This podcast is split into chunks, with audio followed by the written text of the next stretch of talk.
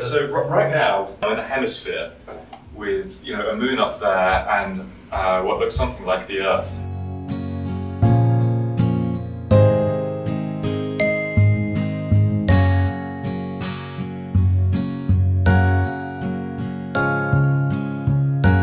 That was Alex Guest, co host of the show, after his first experience with the HTC Vive. I'm Marek Pawłowski, founder of MEX. This is the MEX Design Talk podcast, and we've got a special edition for you, all about a day we spent getting hands on with the user experience of virtual reality.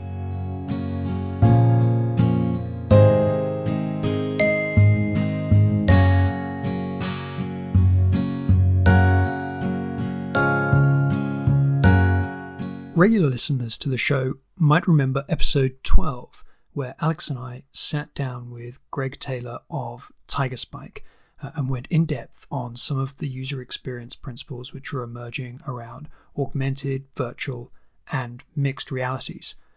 If you missed that episode, here's a quick reminder of what Greg had to say. So, what's happening is you're getting a pure sort of augmentation of digital um, and physical, and your brain can't really tell the difference between the two.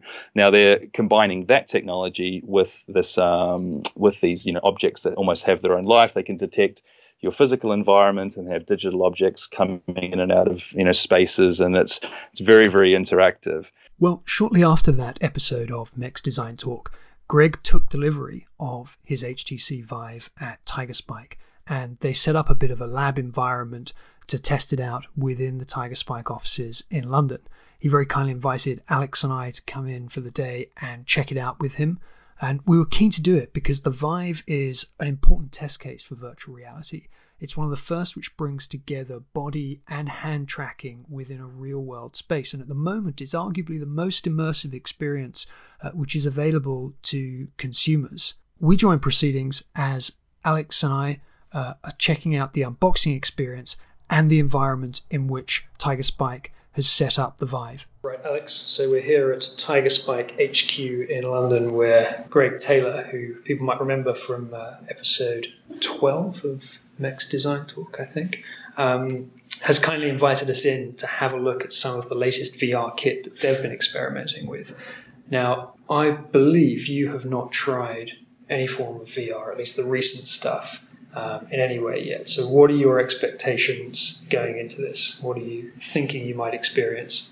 Marek, this is absolutely, as you say, it's my first time putting on a proper VR set. It's, uh, it looks amazing. It looks futuristic. We'll, uh, we'll, we'll, we'll tweet out a picture, I guess, before this comes on air. Yeah, it's quite an unboxing experience, actually. We've um, just been having a look at the packaging, and you know they've obviously gone to some lengths to make a statement with what they're doing. With this is the HTC Vive that we're looking at specifically here, and you know this is it's got all the hallmarks of a flagship product for HTC, I think.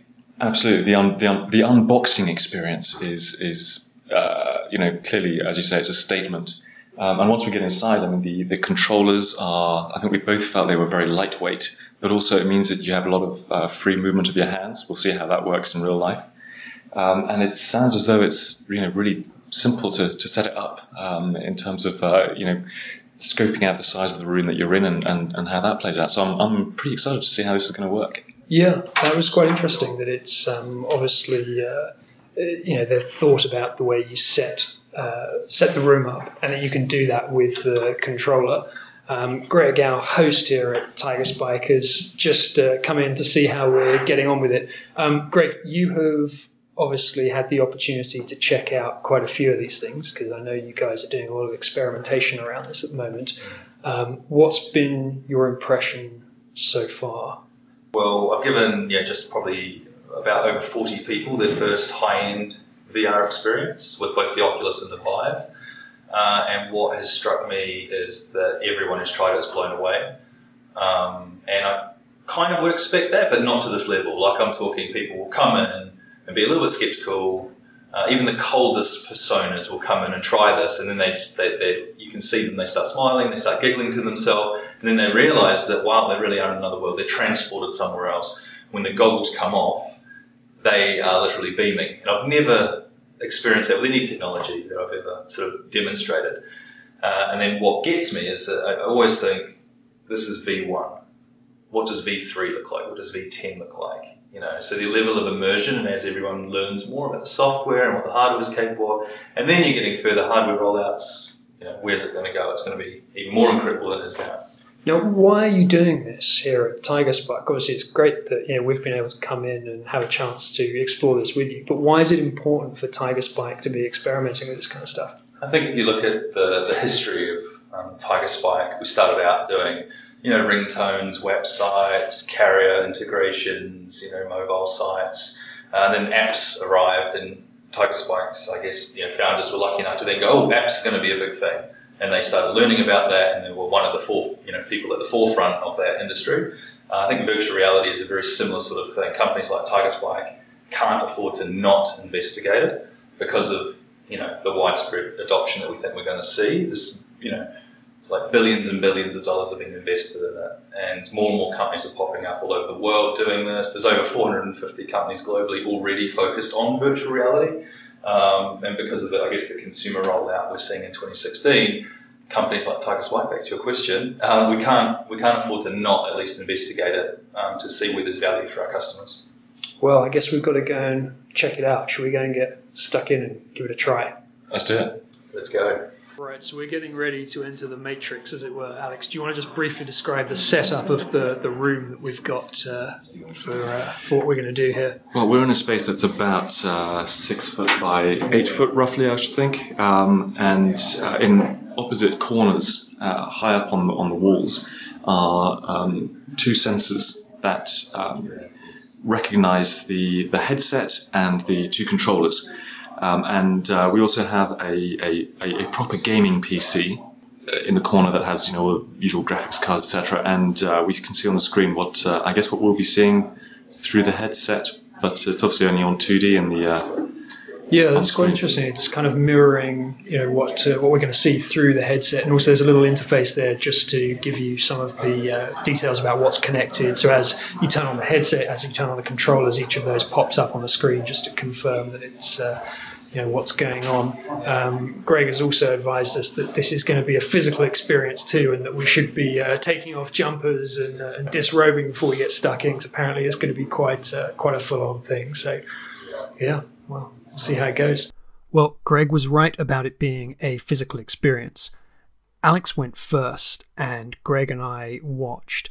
And as soon as he had the headset and the headphones on, you could see that he was engaged in this world. And Greg started him off in almost a training sort of a zone where you go in and you could see on the screen as he was moving around an office environment and being able to pick up different objects and getting used to the sort of physics uh, of the way the Vive worked.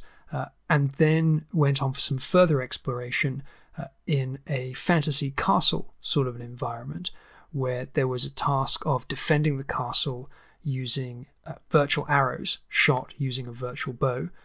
And this was the point at which it became very apparent that the Vive creates a really interesting social dynamic, the experience, if you like, the user experience uh, of the people who are watching and with the person who is in the Vive world at the time they're doing it. And this is a part of the experience about virtual reality which perhaps doesn't get talked about as much, but potentially is just as important. This kind of dynamic that it creates in the physical environment. You could see that it was so engaging for Alex that everyone else within the room became focused on the really quite bizarre behavior that he was exhibiting as he was going around in this virtual world because he was so immersed in that. He wasn't aware of his physical actions, uh, but they were very distinctive for the people around him. And that's quite different to other, say, console gaming experiences like the Xbox or the Kinect or things like Wii with the Fit controllers, where it's much more of something that engages all of the participants who are in the physical space together uh, in a group activity in this environment where he was playing just as a single player rather than in multiplayer mode within the Vive, his actions became a distraction for others within the room, whereas he was fully immersed in the environment. This is what he had to say once he came out. First impressions. Incredible, A- absolutely incredible. It's it's uh, it's staggering. You you are in this world, and, and and of course it's not it's not reality but it's a proper 3D interactive experience. And the, the, the graphics, you know, you, it's not you know humans, it's not that, but it's uh, you, you're you're playing a game in an environment that's you know you just it's just nothing like any other game you've played before. So, can you relate it to any previous experience that you've had, or is this truly something novel? Well, I mean, to be honest, I mean, my, my shoulders are slightly sore. That actually reminds me of doing some archery because I mean, I've actually been working. I've been working my arms, like firing arrows in in for real. It's, it's amazing. I think I, you know I'm actually going to feel this tomorrow. So we had an unexpected workout. It's a first. So, Greg, you've seen a lot of these first experiences. How did that one compare for Alex's first try of uh, this kit? He was one of the best so far with a bow and arrow out of the, out of the box. Um, so well done. a misspent youth. Are you, do you have an archery background, perhaps? Uh, I have done uh, quite a lot in the past. I've done quite a lot of shooting. I think it's I think it tells because I think there's, there's not many people that pick up that particular sort of you know bow and arrow thing in the 3D world as fast as you did then.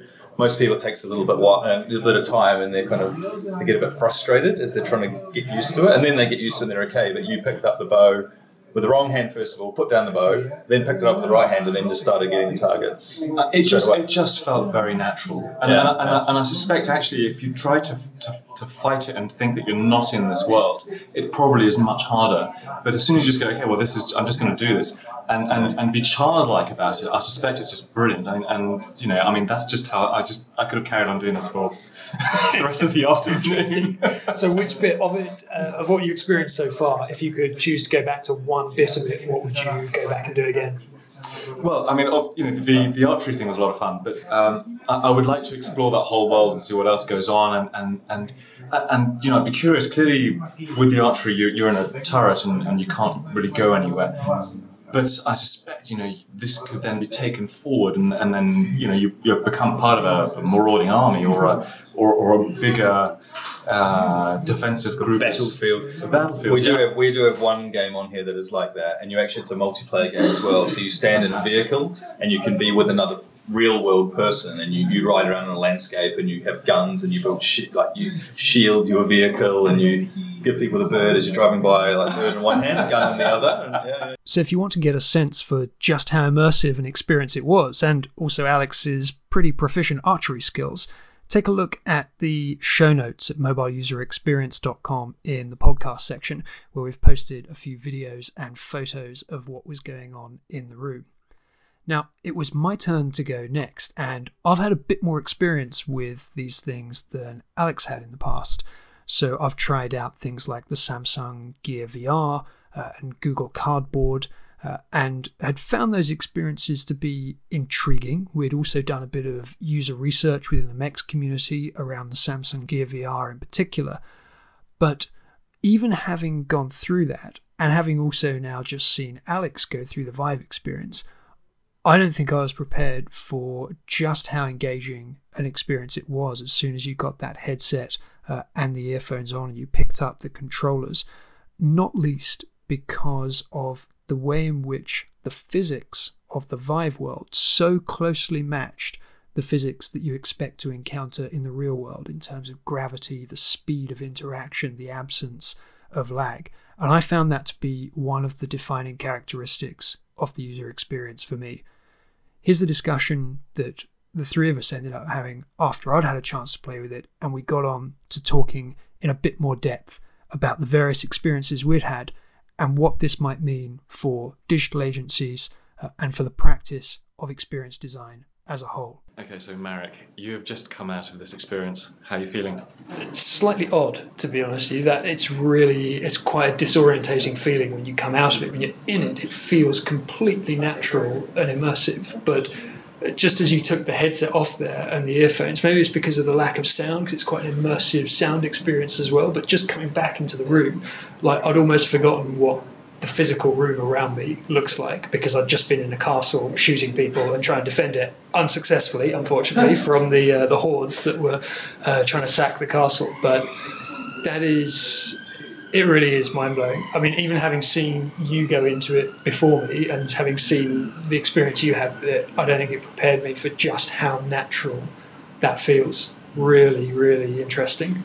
So, so tell me, how did it feel to be overrun by the hordes?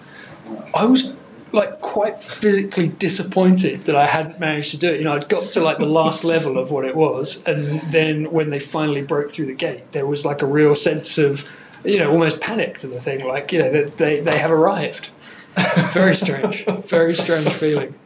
Yeah. It really does need, need to be seen and felt to be believed, doesn't it? No amount of explaining this can ever be conveyed. You've got to try it. it it's strange, and it, while you're using it, so I think it's going to take a while to like download what it is we've just experienced. Because while you're using it, you are so engaged, you can't really have. You know, if you're testing out a smartphone app or something like that, you can always sort of have half your mind engaged in well, why is this working the way it is, and examining the sort of user experience further. But with that, it's completely immersive, and I think we're going to need a bit of time to actually sit back and think, well, why did it feel that way? And the, the only thing which, in my mind, at the moment, I can pin it down to is that there is absolutely no lag or separation in the input layer on there that anything you do with your hands immediately is represented in real time on the screen. There's not even, uh, your brain doesn't even pick up a microsecond of hesitation, which is such a difference compared to ones I've experienced before, like the Gear VR and things like that, where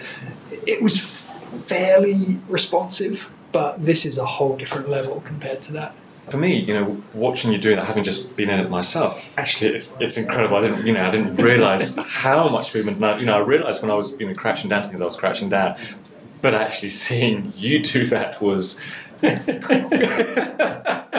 a, that's a great impression. It's, great. It's, it's it's it's you know it's like seeing a bunch of chimpanzees. Yeah, it, it's crazy, and I think the only time you ever get like a jolt back into um, the fact that you're not in that world that you perceive yourself to be in is if you actually physically hit the floor, for instance, because obviously your the walls are defined around you. As soon as you go anywhere near them, a little like warning screen comes up, so you're not going to hit the wall. But when you bend down to pick up something off the floor, it doesn't seem to sense it as well. And that was the only time I suddenly realised actually I'm in Greg's office here rather than I'm in you know Castle World or Office World or whatever world it was we were That's a in. good point. Yeah. Which is yeah. And, and how, did, how did it feel being in that cubicle? Because it's it, to me, it felt very enclosed.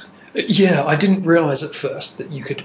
The cubicle was basically the size of the physical space that we're in, and that you couldn't go beyond that. But after the first sort of two or three minutes of picking up objects and using the photocopier and doing all that kind of stuff, suddenly I started to think, well, I'd like to go beyond that, but you couldn't really. But I suppose that's probably the idea of that training world is to get you, you know, familiar with the mechanics of it before you go off and do something more interesting, like shooting people with bows and arrows to protect your castle. Exactly. Jobs of the future. yeah, absolutely. World's changing. So, Greg, we experienced a couple of um, these different worlds, the office world and the, the castle world.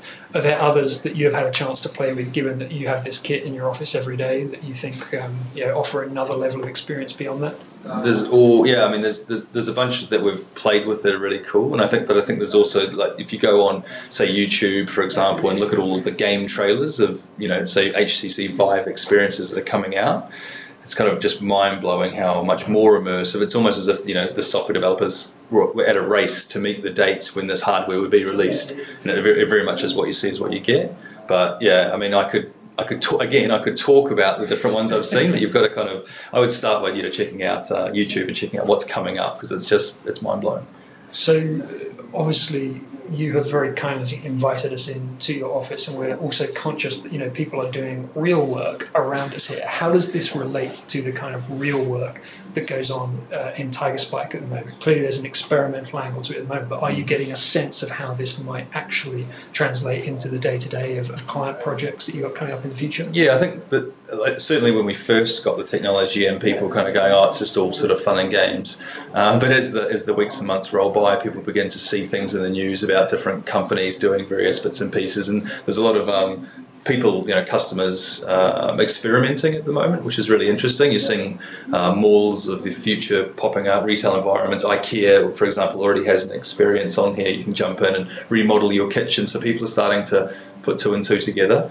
Um, we're creating uh, a prototype uh, here at Tiger at, at the moment, um, looking at how we can create sort of componentized um, elements. So we can go into businesses and go, oh, hey, you've got this uh, laborious training process where you've got to read these manuals, watch these videos, and go out on site for six months. Whereas we can actually take that and look at how we can create, say, a, a simulated training environment, for example, uh, as a really interesting angle because there's so much laborious, semi-boring training that does occur. But this type of thing can be really, you know, you can grade people in real time, you can help people in real time, which I think would actually bring that training cycle down and perhaps get better outcomes.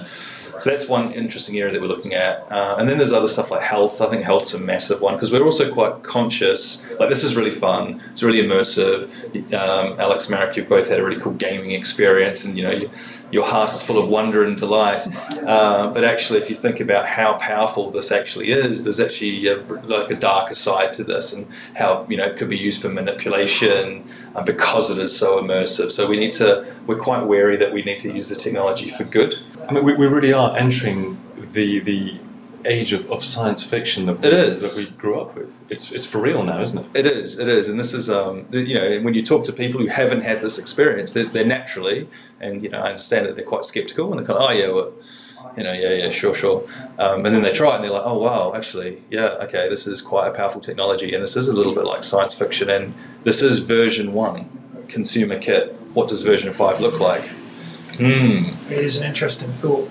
Now, what about skills? Um, you know, in terms of how this then translates into the work you might do as an agency, are you finding this is causing you to think about bringing in new skills or getting people to train in other areas compared to stuff that they've done on digital experience design in the past? It's, it's very different, and you know I, I don't I don't think this this type of technology will overtake what we do traditionally as a business, creating digital products for people. Uh, and you know, from a web and sort of application uh, arena. Um, we're fortunate that we have some 3D uh, skills in house in the design team, so we're able to create all of the different 3D objects and that sort of thing. Uh, and then I'm, I'm fortunate as well, again, um, that I have a couple of friends uh, in London who do the the high-end kind of rendering animation and can take those 3D objects that we do and then put them into um, you know these types of environments so you can interact with those objects and so on. So you've got to create the models, and you've got to take them into a real-time engine like Unity as an example, uh, and then add all of the sort of complexity and coding and you know, animations and all that sort of stuff. So we're having to bring in some expertise, and then we'll train up people as you know I guess as the work requires. One of the things that we encountered, we had a quick chat about while, while Marek was still playing there, was the um, uh, the notion of, of an experience around the virtual reality. I don't know if I'm co- coining it for the first time, but the sort of virtual experience. I don't know if people will start talking about VX, They will now. but I, I hope so. Um, there were certain elements within the world that allow you to go from from one level of the world to another or switch between worlds. Things like picking up the globe and looking at it trans- transferred you from, from one level to the other. And I guess that whole uh, area is something that's going to need to develop.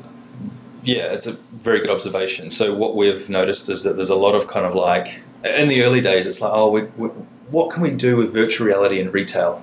We'll create a retail store, you know, and we'll allow people to walk in the store and we'll pick things up and look at them, put them in a virtual shopping basket and carry the basket out. And it's kind of like, yeah, that's that's an interesting introductory kind of a, I guess, way of understanding what virtual reality can offer, but it doesn't actually then, I guess, take advantage of all the all the I guess native functions and what you what you can actually do within this world. You're just taking this world and putting it in a virtual world, but actually the virtual world is is very different, and you can do a lot more with it that could be more natural. It's like you know the early days of application design, you know, for uh, like for, for Apple or whatever. Um, people would take you know um, a mobile web experience and just create an application with that experience. It's oh, I don't know, an, application with the software, you're, you're able to do a lot more and you can make a better experience. You need to tailor it for the operating system, and that would be more immersive. I, I feel as if it's the same with virtual reality. You know, we're at the early stages where we're transferring the natural world into the virtual world, but actually we should take, you know, I feel we should take cues from the natural world and then customize those specifically for the virtual world to make it more, you know, immersive and more natural within that world. It's not just. I don't think it just has to be a mirror image.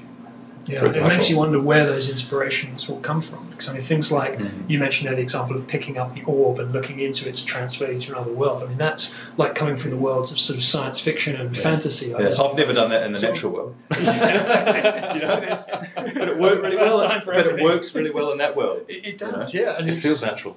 Yeah. There you go. You know, but maybe because we have things embedded like in our sort of psyche from mythologies and you know fantasy films that we've seen, we've got those links with kind of with magical elements, which actually can become things that feel natural in the virtual world because you can simulate them and you can make them happen. There is, yeah, I mean, it's a cliche where they talk about yeah, experience or great experiences being indistinguishable from magic, but yeah, there were moments in that which genuinely did feel a little bit supernatural, um, and maybe that's where we get our inspirations from for designing these things. I wonder whether one of the challenges will be maintaining a, a, coherent language across these virtual applications. So if, if one application says pick up the orb and look at it, is another application going to say, you know, pick up the orb and throw it, or is it going to say, you know, press a button or, or, or something else? And, and given that you're now in a 3D space, how much more complexity could potentially enter the language of, of user experience? Yeah, it's almost like we're looking for the, the, sort of hamburger menu conventions that have been established in the app world. What are they going to be in the virtual world? Well, maybe it's hamburgers. Could actually be a hamburger. Yeah, could be. I think tasty alternative. There's, there's, different views on it. So Google's of course coming out with Daydream, uh, and they've released some uh, virtual reality design guidelines or an early version of that to give some people some help around what you know different cues in the virtual world. Um, but I mean, the the founder of Magic Leap, which I talked about on our last uh, podcast, uh, Roy, his name is. He um, he talks about not really needing design guidelines because it should be, you know, you take cues from the natural world. If you want to reach down and pick something up, you should be able to just reach down and pick something up. You know, if you want to throw something, you can just throw something. So it should be as, I guess, um, uh, as close to our conventions in the natural world in terms of cues, you know, and like, oh, I can go down that path. Oh, okay, it's clearly a path. I'm going to go down that path. Yeah, so, and like the physics of it as well. Yeah. You pick up something, and when you drop it, it has gravity. And yeah. Falls. You know, yeah. they, those feel like they might be more important than having a set of visual conventions. That you know, Mm. things that you can pick up are only red, or things that you can throw are only blue. You know, it's more about uh, establishing that sort of a physics for that universe. But I don't know whether it necessarily needs to be the physics from our world, as long as it was consistent. Consistency within would there. be You could probably- probably play around with it that a bit, so that you can you know mess with people's There- minds. There's a crazy, um, I can't remember what the app was called. Actually, I've probably got it on here uh, for the Oculus. So basically, you're in a um, uh, you're in a space station, and the space station has crashed, and uh, so it's put a broken apart. So you're in space, and you're moving around the space by uh, you've got like a little jetpack, and you you, you press a button, it goes. Ksh, ksh, you know, hope you can hear that at home. And you move and you move through, you know, you move through space bit by bit, and it's really disorientating. You know, and you move this way and that way, and that use, you know, so there's no gravity. You're floating around in space, but you, and you feel it. You feel that difference of gravity because you're so immersed. You feel it in your middle of your chest. And if you're in there for too long, you take the goggles off. You're like, oh, you know, you can you feel a bit weird. Yeah, I mean, I, I think I experienced It of that, even yeah, just is. coming out of that castle world where you've been Yeah. so used to doing things with the bow and arrow and crouching down, and then you come back into you know the office, and it, it just feels very, Could be jarring. strange. Yeah. Almost, yeah. Which I think speaks to how immersive it is when you're in that environment. If, You if you're coming like a- out and you feel different, then it's like, well, I was just in a completely different world. What is real? You need like a virtual come down room to go up through, you know, so you can go from castle world to like a little lounge to chill out before you go back to the, the real world.